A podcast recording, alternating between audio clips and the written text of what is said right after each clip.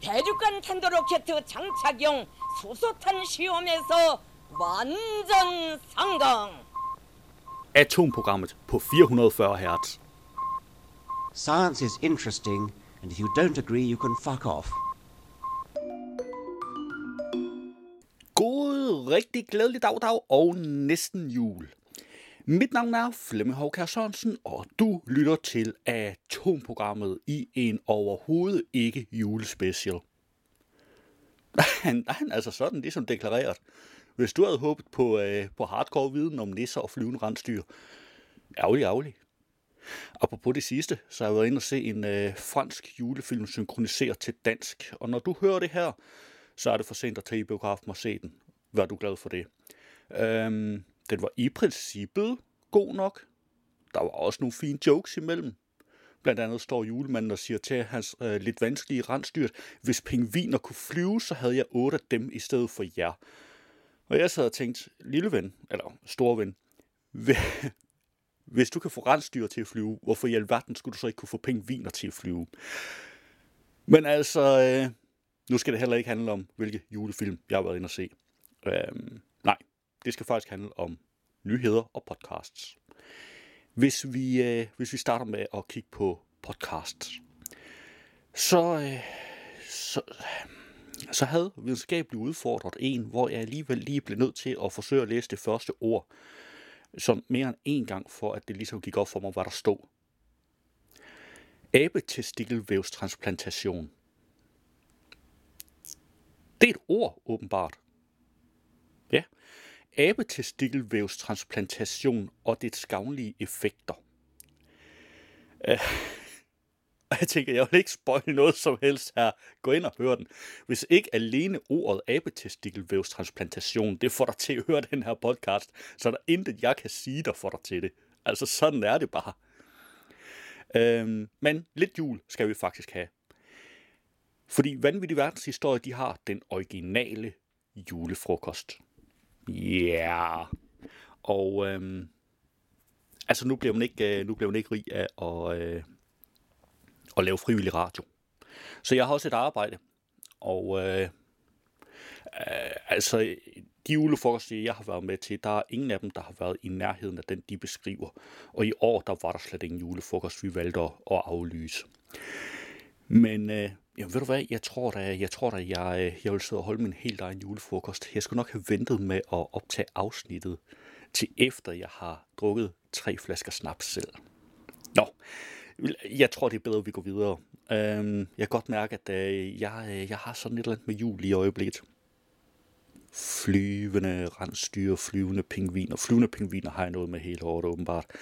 Øhm, julefrokoster og den slags. Det begynder at er en meget, er en meget lidt julet udsendelse at være. Der begynder den at handle relativt meget om jul, så vi må hellere til at, at tage os sammen her på min side af mikrofonen. Podcast, ja, en podcast mere. Historiepodcasten. Den skal handle om cirkusoprøret i Toronto i 1855. Og det var altså klovne og ikke julemænd. Øh, det var nemlig et cirkusoprør. Øh, og, og faktisk grunden til, at Toronto fik sig et politi. Sagde jeg 1895? Det tror jeg. Det var altså 1855. Hvis jeg sagde 1855, så var det rigtigt. Sagde 1895, så var det mig, der så røvlet. Det går ikke godt det her, så lad os fortsætte se, om det går bedre, når jeg kommer til Brainstorm. Nyt studie. Mikroplast kan komme ind i hjernen på mus. Gælder det også for mennesker? Rigtig interessant podcast. Dog en lille ting, der er værd at huske på, når man hører den. De snakker om, at Altså, det, den mængde mikroplast, de udsatte de her mus for, var væsentligt større end den mængde mikroplast, mennesker typisk blev udsat for, plus at mus er væsentligt mindre. Så umiddelbart så skal vi ikke være bange for mikroplast i hjernen på mennesker. Og så sidder jeg og tænker, plast det har den her uheldige egenskab, at det ikke sådan rigtig nedbrydes. Det bliver bare til mindre og mindre dele. Mikroplast. Øh, så jeg tænker, hvordan må det her det ser ud om 100 år? Om 500 år eller om 1000 år. Og 1000 år, det virker som enormt langt ud i fremtiden nok. Altså, jeg siger bare, vikingerne, det er omkring 1000 år siden. Hvis de havde haft plast, så havde vi rendt rundt med kæmpe store mængder mikroplast i hjernen i øjeblikket. Så øh, længere, længere tid er 1000 år altså heller ikke. Og, og Det er som mine eksempler, sådan 100, 500 og, og 1000 år ude i, ude i fremtiden. Det kan godt være, at det ikke er et problem i dag, men vi har rimelig meget plads i omløb. Vi har også øh, en, der er ekstremt relevant i øjeblikket.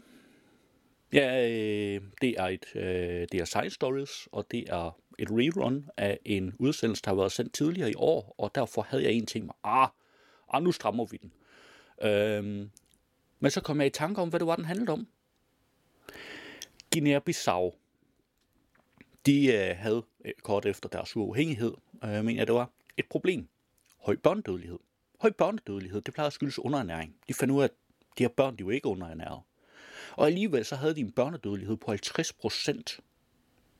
Mellem, altså mellem øh, 0 og 5 år. Og øh, det begyndte de at kigge på. Og øh, det viste sig, at det havde noget at gøre med mæslinger. Og hvorfor er det her relevant nu? Jo, det skal jeg sige dig. Det er relevant igen på grund af vores allesammens kære SARS-CoV-2, Omi, Omikron-varianten. Og øhm, en af konklusionerne i det her afsnit er nemlig, at det er ikke nødvendigvis den, der skaffer smitten til huset, der bliver allermest syg af den og dør. Nej, det er dem, der bliver smittet i huset.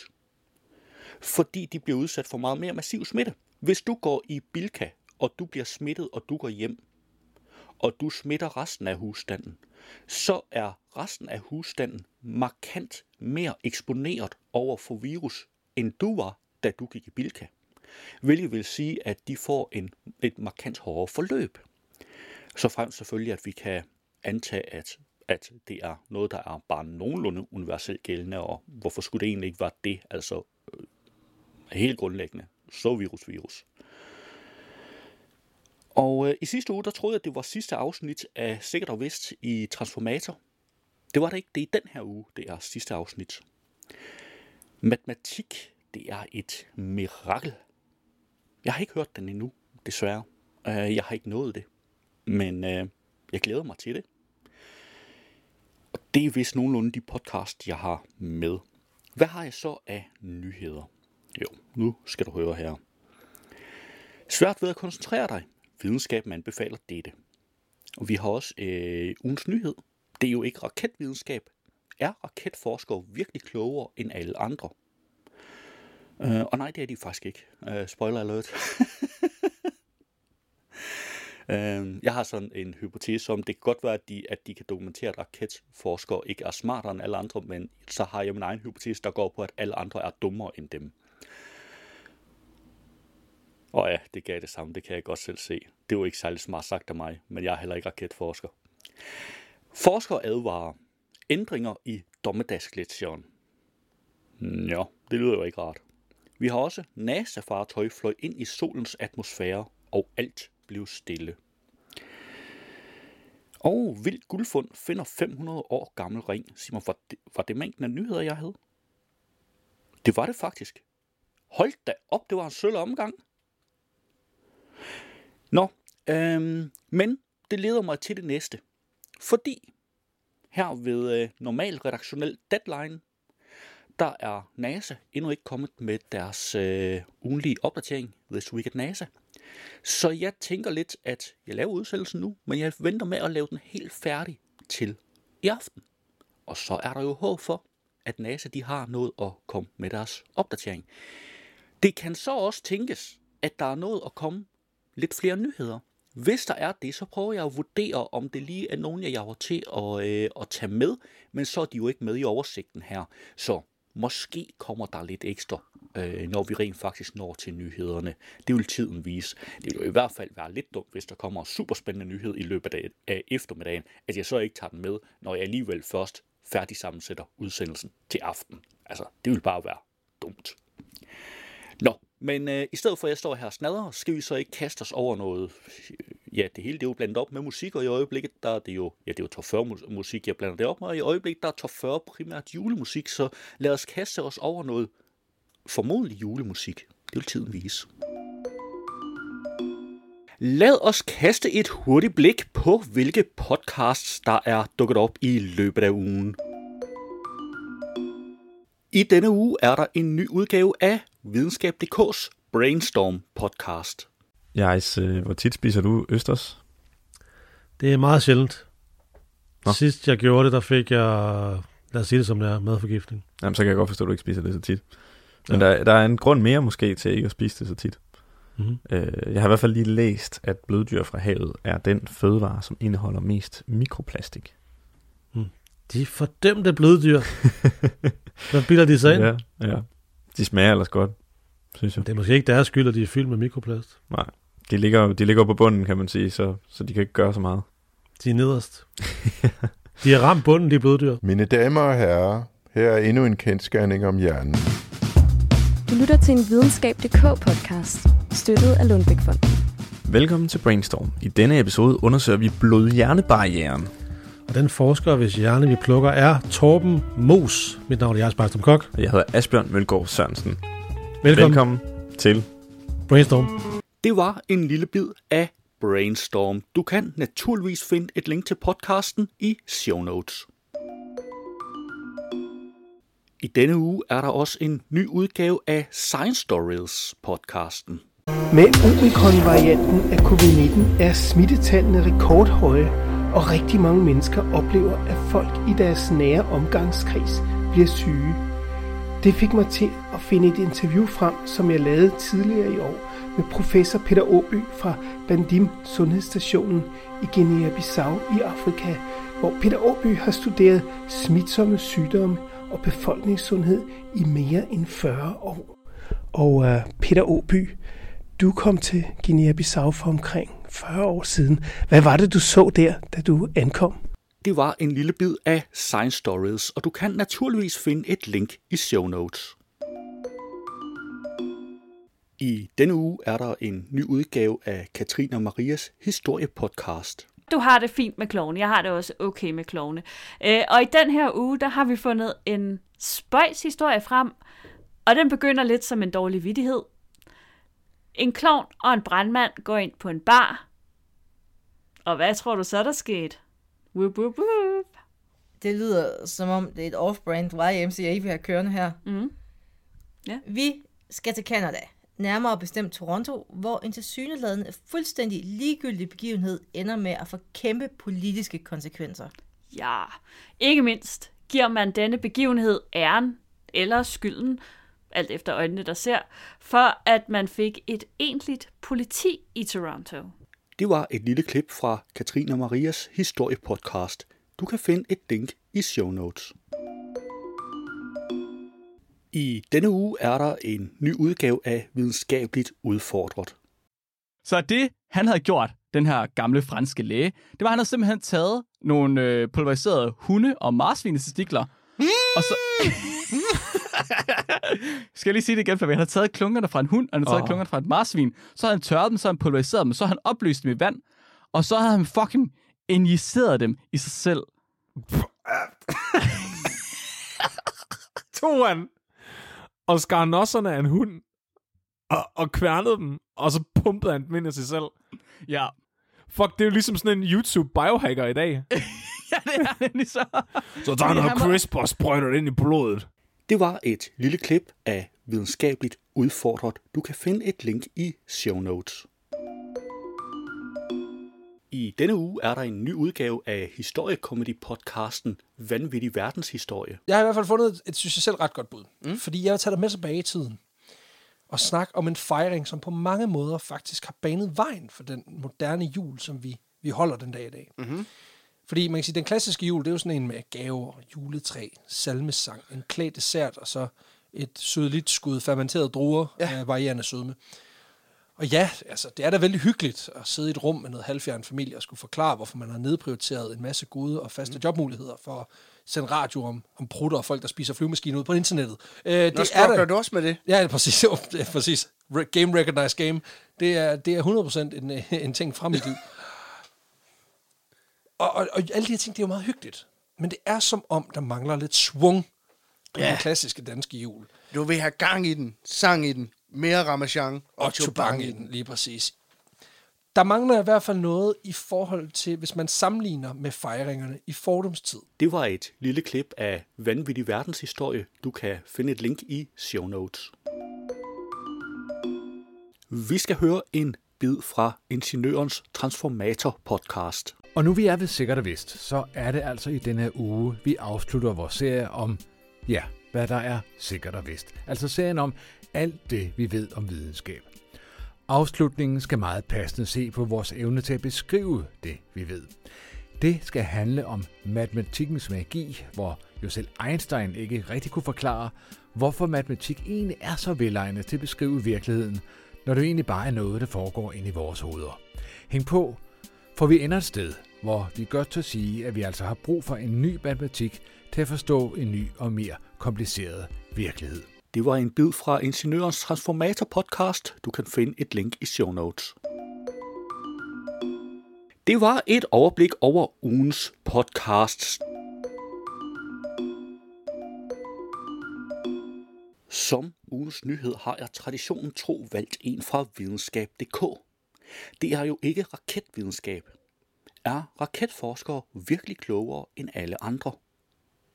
Det er jo ikke raketvidenskab, vel? Vi kender alle udtrykket, der sendes afsted som en drillende bemærkning, hvis man sidder og bakser med et eller andet problem, som ifølge alle andre burde være pærlet at løse. Var det nu rent faktisk videnskab om raketter, man sad og bøvlede med, ville det jo være forståeligt, hvis det tager lidt længere tid. Raketvidenskab er jo et kompliceret emne at forstå.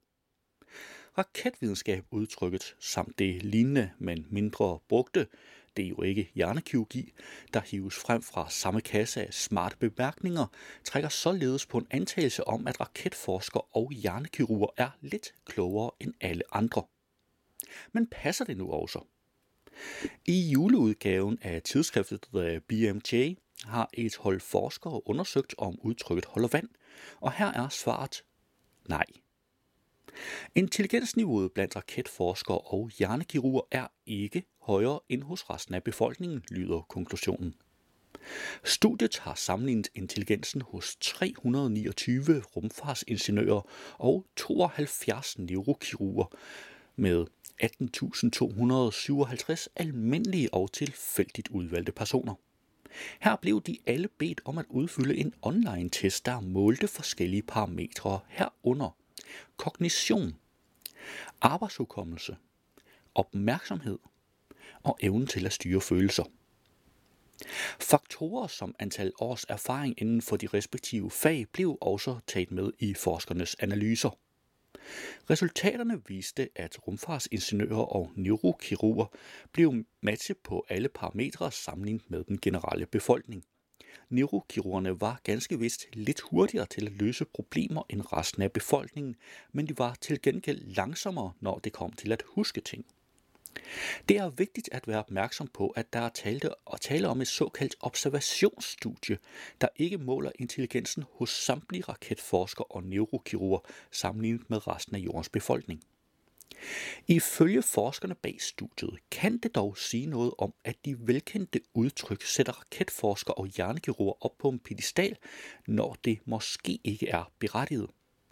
De peger derimod på, at udtryk som a walk in the park, der minder om det danske, det rene barnemad, og som ikke relaterer sig til et bestemt erhverv, ville være mere passende at bruge. Det var en lidt kort omgang, men det var faktisk ugens nyhed, og du kan selvfølgelig finde et link til den i show notes. Lad os se på nogle af ugens nyheder. Ekstrabladet har jeg fundet svært ved at koncentrere dig. Videnskaben anbefaler dette. Man hører så meget om, at smartphones og sociale medier, hvor alt går så stærkt, gør det svært for os at fokusere på komplekse opgaver. Det har ført til, at flere og flere bruger såkaldte hjernetræningsapps, som påstår at forbedre ens hukommelse og opmærksomhed, hvis blot man bruger 5 minutter om dagen. Hjerneapps er derfor blevet til en milliardindustri, men der er ikke noget forskning bag dem, advarer en hjerneforsker på Forskerzonen, der er en del af videnskab.dk.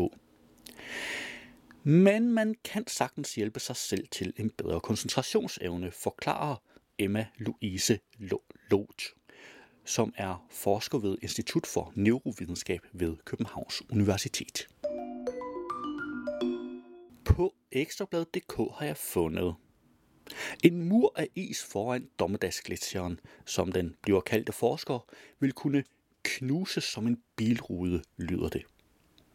Ifølge de britiske The Independent og BBC sker det ifølge forskerne på grund af opvarmet havvand, som langsomt smelter gletsjerens is nedefra, og det forårsager blandt andet større sprækker i den massive gletsjer. Der vil ske dramatiske ændringer i gletsjerens front, sandsynligvis om mindre end et årti. Både offentliggjorte og upublicerede undersøgelser peger i den retning, sagde glaciolog og professor Ted Scambers fra det internationale Trades Glacier Collaboration til BBC. På ingeniøren fandt jeg. NASA-fartøj fløj ind i solens atmosfære, og alt blev stille. I modsætning til den græske savnfigur Ikaros, så smeltede Parkersondens vinger ikke af, da fartøjet for første gang i menneskets historie lykkedes at flyve ind i solens atmosfære. NASA's Parkersonde er der også udstyret med et beskyttende kulfiberskjold og køleribber, som fik lov til at stå sin prøve, da temperaturerne nærmede sig 1000 grader Celsius. Parkersonden så, ind, så fløj ind i solens atmosfære den 28. april, men data fra hændelsen er først blevet offentliggjort nu i tidsskriftet Physical Review Letters, sammen med en pressemeddelelse fra NASA, der flyder over af begejstring. På ekstrabladet fandt jeg vildt guldfund finder 500 år gammel ring. Dan Christensen gjorde sig noget af et fund med sin metaldetektor, da han var på jagt efter spændende metalfund på de sønderjyske marker. Detektorføreren fandt nemlig en knap 500 gram tung guldring, der er dateret mellem år 1400 og 1700. Herefter tog Dan Christensen fat i museumsinspektør Claus Fevil for at fortælle om guldringen. Det var ugens nyheder, og du kan naturligvis finde links til samtlige artikler i show notes. I denne uge er der ved redaktionel afslutning endnu ikke kommet en ny udgave af NASA's nyhedspodcast This Week at NASA. Derfor springer vi den over. Det var atomprogrammet for denne gang. Du skal have tak, fordi du lyttede med, og vi lyttes ved næste gang. Atomprogrammet er hjemhørende på 440 Hz. Du kan finde mere på 440 Hz.net.